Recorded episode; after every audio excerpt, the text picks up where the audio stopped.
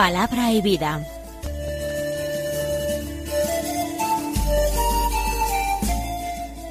Con el padre Manuel Horta desde Sevilla. En el nombre del Padre y del Hijo y del Espíritu Santo. Amén. Alabados sean Jesús y María. Muy buenos días, queridos amigos, oyentes de Radio María y seguidores del programa Palabra y Vida. Hoy es el viernes de la cuarta semana de la cuaresma. Es un viernes 24 de marzo. El día de hoy la Iglesia, muy sobria en celebraciones de santos, no conmemora a ninguno. Sin embargo, algunos calendarios particulares sí que celebran a santos cada día. Y yo quiero hacer referencia hoy a uno que me es por distintas circunstancias muy cercano. Estoy hablando del beato Diego José de Cádiz, el gran predicador español del siglo XVIII. Nació en lo que ahora es provincia de Cádiz, aunque no sabemos exactamente dónde, quizás por la serranía de Cádiz. De hecho, hizo estudios de gramática en Grazalema, en la sierra de Cádiz. Él dice que con escaso aprovechamiento por su natural rudeza e inaplicación. Sin embargo, a los doce años estudiaba ya la lógica y metafísica con los dominicos de Ronda, y en mil setecientos cincuenta y siete, pues con catorce años, ingresa en los capuchinos en el convento de Ubrique en Cádiz, que es donde residían sus padres, quizás eran naturales de allí. El noviciado lo realiza en Sevilla y su profesión religiosa en 1759. Estudia filosofía en Écija, en Sevilla y teología en Cádiz. Y en el año 1767, con veinticuatro años, es ordenado sacerdote en Carmona, en Sevilla. En aquel momento eh, causaban gran daño las corrientes enciclopedistas que venían de Francia. También el obispo de Treveris, Febronius, inculcaba eh, la herejía que negaba la constitución monárquica de la Iglesia, sino que pretendía que el Papa también quedaba sometido al concilio.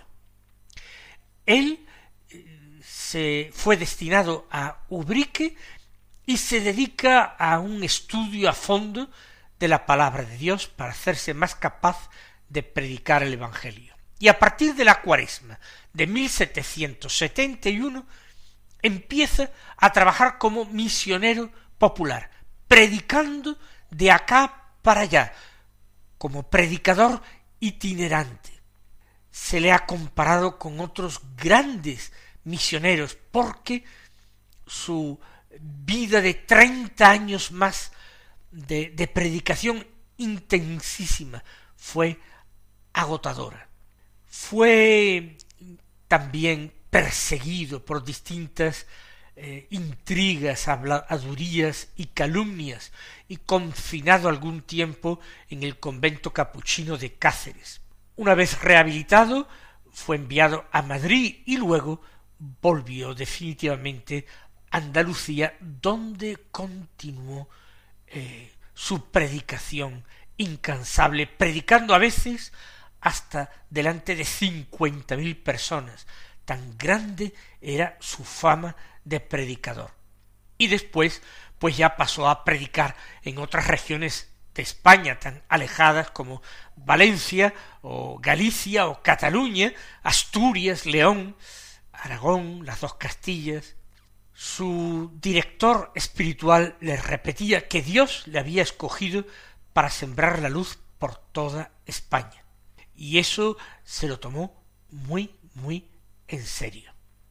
finalmente, después de pasar otra persecución instigada por el gobierno y denunciado incluso a la Inquisición, se volvió a retirar a su tierra y murió en Ronda, repitiendo como últimas palabras, Señor, tú lo sabes todo, tú sabes que te quiero. Fue beatificado por el Papa León XIII en 1894. Escuchamos ahora la palabra de Dios. Estamos leyendo el Evangelio de San Juan en estos días previos a la Semana Santa. Ayer, antes de ayer, meditábamos el capítulo cinco. Y hoy damos comienzo al capítulo siete de este Evangelio, concretamente a los versículos uno, dos, diez y veinticinco al treinta, que dicen así. En aquel tiempo recorría Jesús Galilea, pues no quería andar por Judea, porque los judíos trataban de matarlo. Se acercaba la fiesta judía de las tiendas. Una vez que sus hermanos se hubieron marchado a la fiesta, entonces subió él también, no abiertamente, sino a escondidas. Entonces algunos que eran de Jerusalén dijeron ¿No es este el que intentan matar? Pues mirad, cómo habla abiertamente, y no le dicen nada. ¿Será que los jefes se han convencido de que éste es el Mesías? Pero éste sabemos de dónde viene, mientras que el Mesías, cuando llegue, nadie sabrá de dónde viene. Entonces Jesús, mientras enseñaba en el templo, gritó A mí me conocéis, y conocéis de dónde vengo. Sin embargo, yo no vengo por mi cuenta, sino que el verdadero es el que me envía. A ese vosotros no le, lo conocéis. Yo lo conozco, porque procedo de él, y él me ha enviado. Entonces intentaban agarrarlo, pero nadie le pudo echar mano, porque todavía no había llegado su hora. Ya dijimos hace unos programas cómo en este cuarto Evangelio Jesús aparece yendo a Jerusalén no sólo con ocasión de la Pascua, sino también para celebrar en la ciudad santa otras fiestas judías.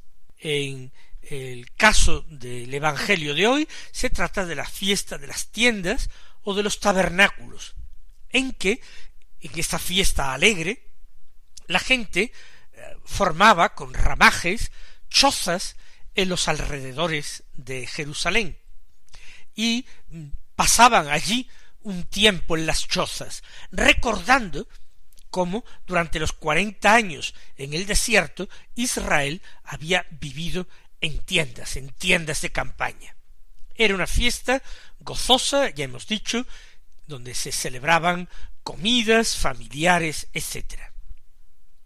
Pues bien, inicialmente Jesús, a pesar de haber sido invitado por sus familiares a ir a Jerusalén, para que allí se manifestara a, todo el pueblo y a sus autoridades, y pudiera ser reconocido y ganar prestigio, sin embargo Jesús se ha negado a subir.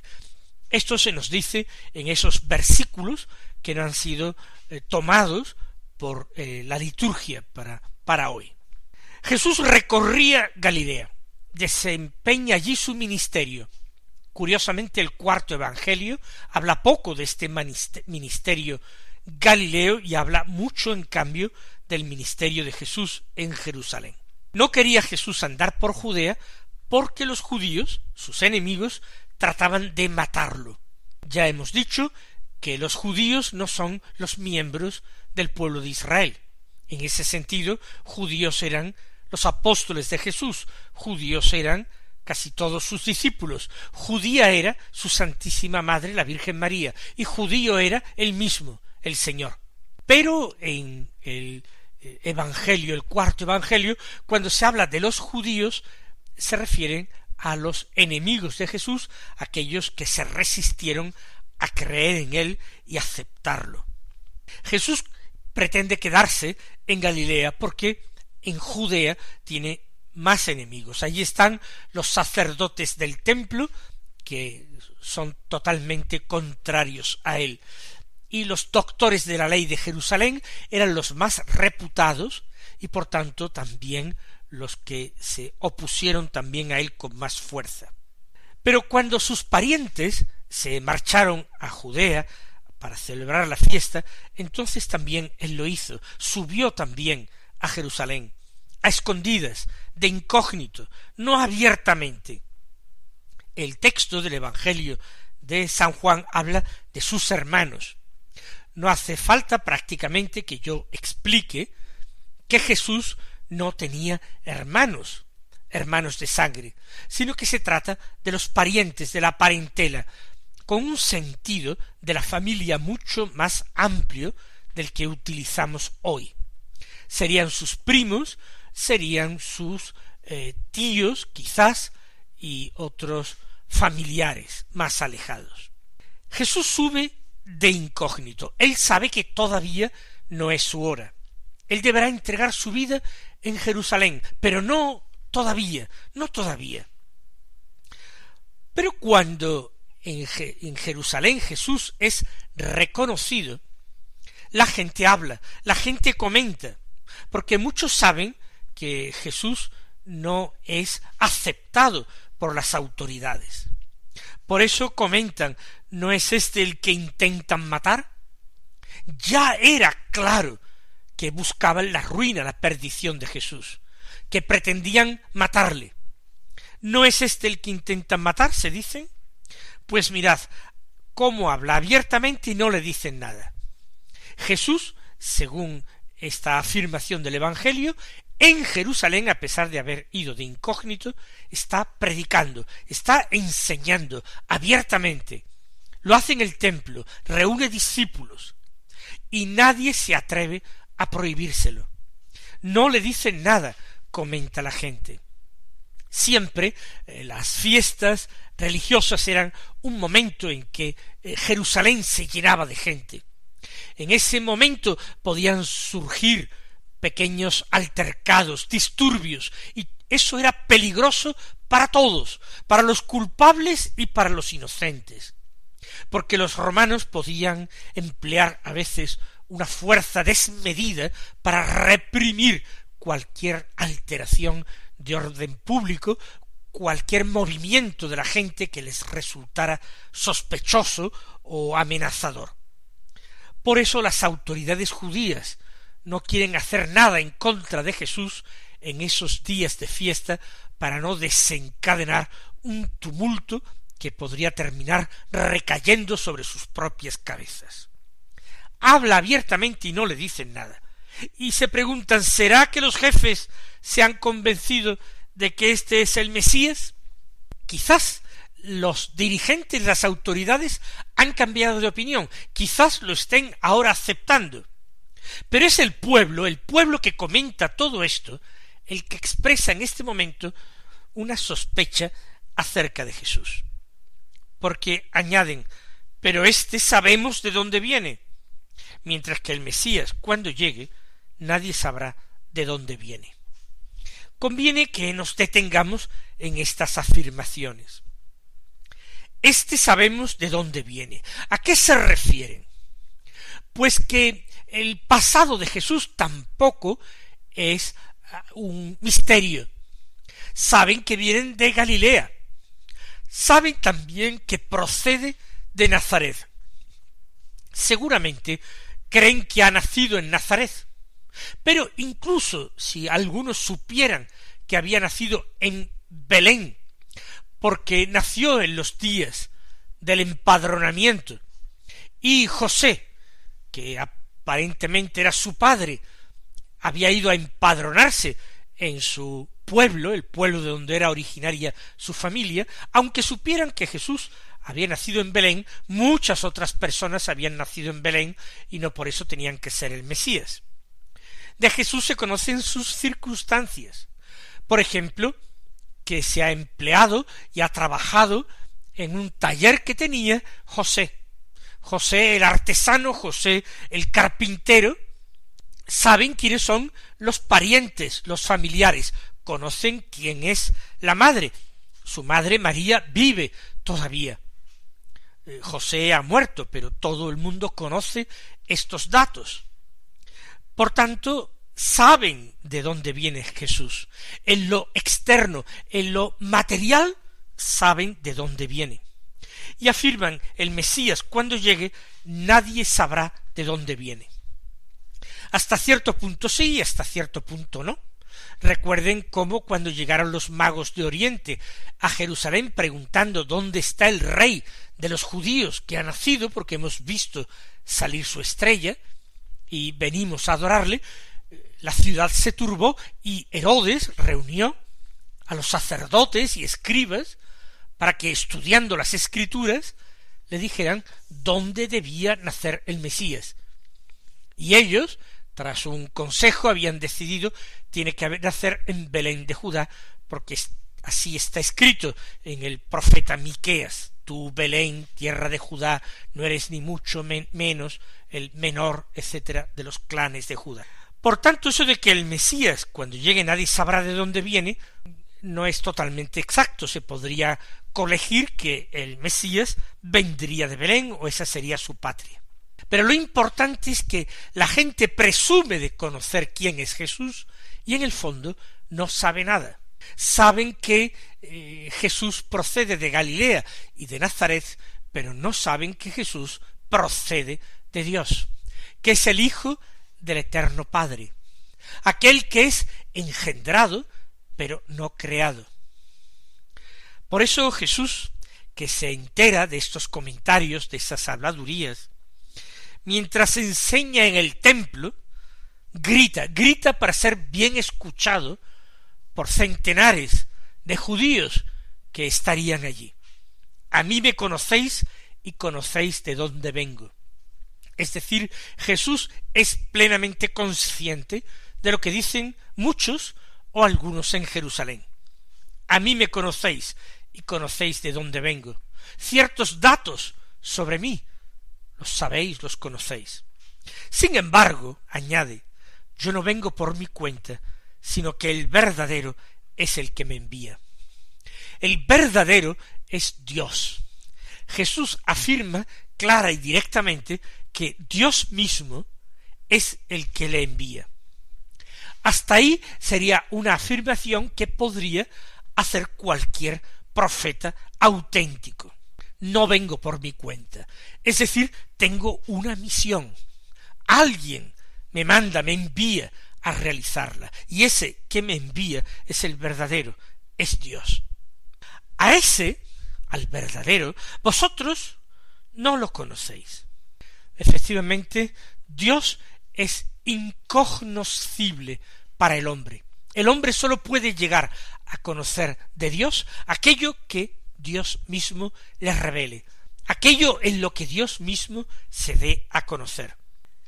Dios ha decidido darse a conocer a través de la inteligencia de los hombres hasta cierto punto, hasta cierto nivel. Es una revelación natural, eso de Dios puede llegar a ser conocido por un hombre de buena voluntad usando libremente su inteligencia. Otras cosas Dios las ha vedado a la inteligencia humana. Es un abismo el que dista entre la naturaleza humana y la divina.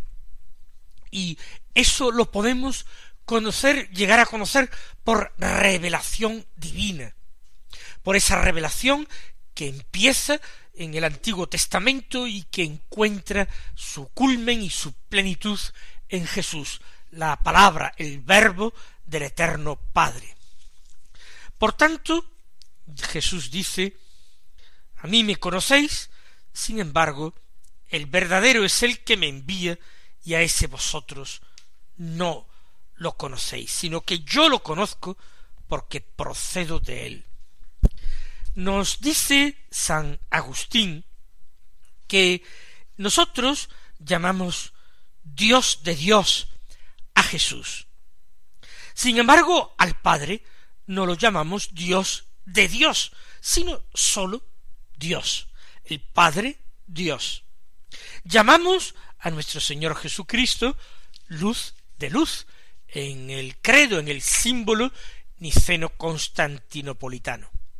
Al Padre no lo llamamos luz de luz, sólo lo llamamos luz. ¿Y esto por qué? Lo dice Jesús en este lugar del Evangelio. Procedo de él. Dios que procede de Dios, Dios de Dios. Luz que procede de la luz, divina, luz de luz. Dios verdadero de Dios verdadero. Dios verdadero que procede de Dios verdadero. Y llega el símbolo de la fe a decirnos engendrado, no creado, de la misma naturaleza del Padre por quien todo fue hecho. Así pues, por eso Jesús conoce naturalmente a Dios, porque procede de él, y él me ha enviado. Insiste Jesús en su misión, en su vocación única. Él me ha enviado. Cuando Jesús está diciendo todo eso, se está poniendo al nivel de Dios, está afirmando la común naturaleza que tiene con Dios, la relación absolutamente única, incomparable con ninguna otra criatura humana que existiera antes de él o después de él. Por eso, continúa el evangelista relatando, por esto entonces intentaban agarrarlo. Les parecía una blasfemia y como tal digna de muerte. Intentaban agarrarlo, pero nadie le pudo echar mano, porque todavía no había llegado la hora. Trataban de capturarlo, pero sin armar mucho alboroto, sin que las multitudes se dieran cuenta, sin que se desatara un tumulto peligroso en Jerusalén en aquellos días. Y así disimuladamente nadie podía echarle mano. Vamos nosotros a suplicar al Señor en nuestra oración de hoy, que Él se nos revele y que nos revele al Padre. Diremos como el apóstol Felipe en la última cena, Señor, muéstranos al Padre y nos basta. Aunque recordamos también la respuesta del Señor a su apóstol. Tanto tiempo que llevo con vosotros, Felipe, y todavía no me conoces, quien me ha visto a mí, ha visto al Padre.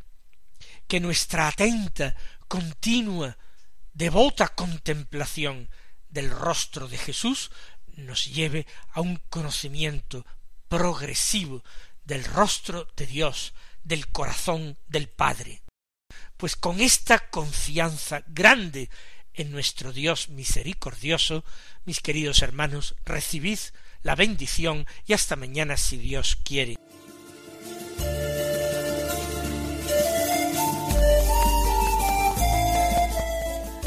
Concluye Palabra y Vida, un programa dirigido desde Sevilla por el Padre Manuel Horta.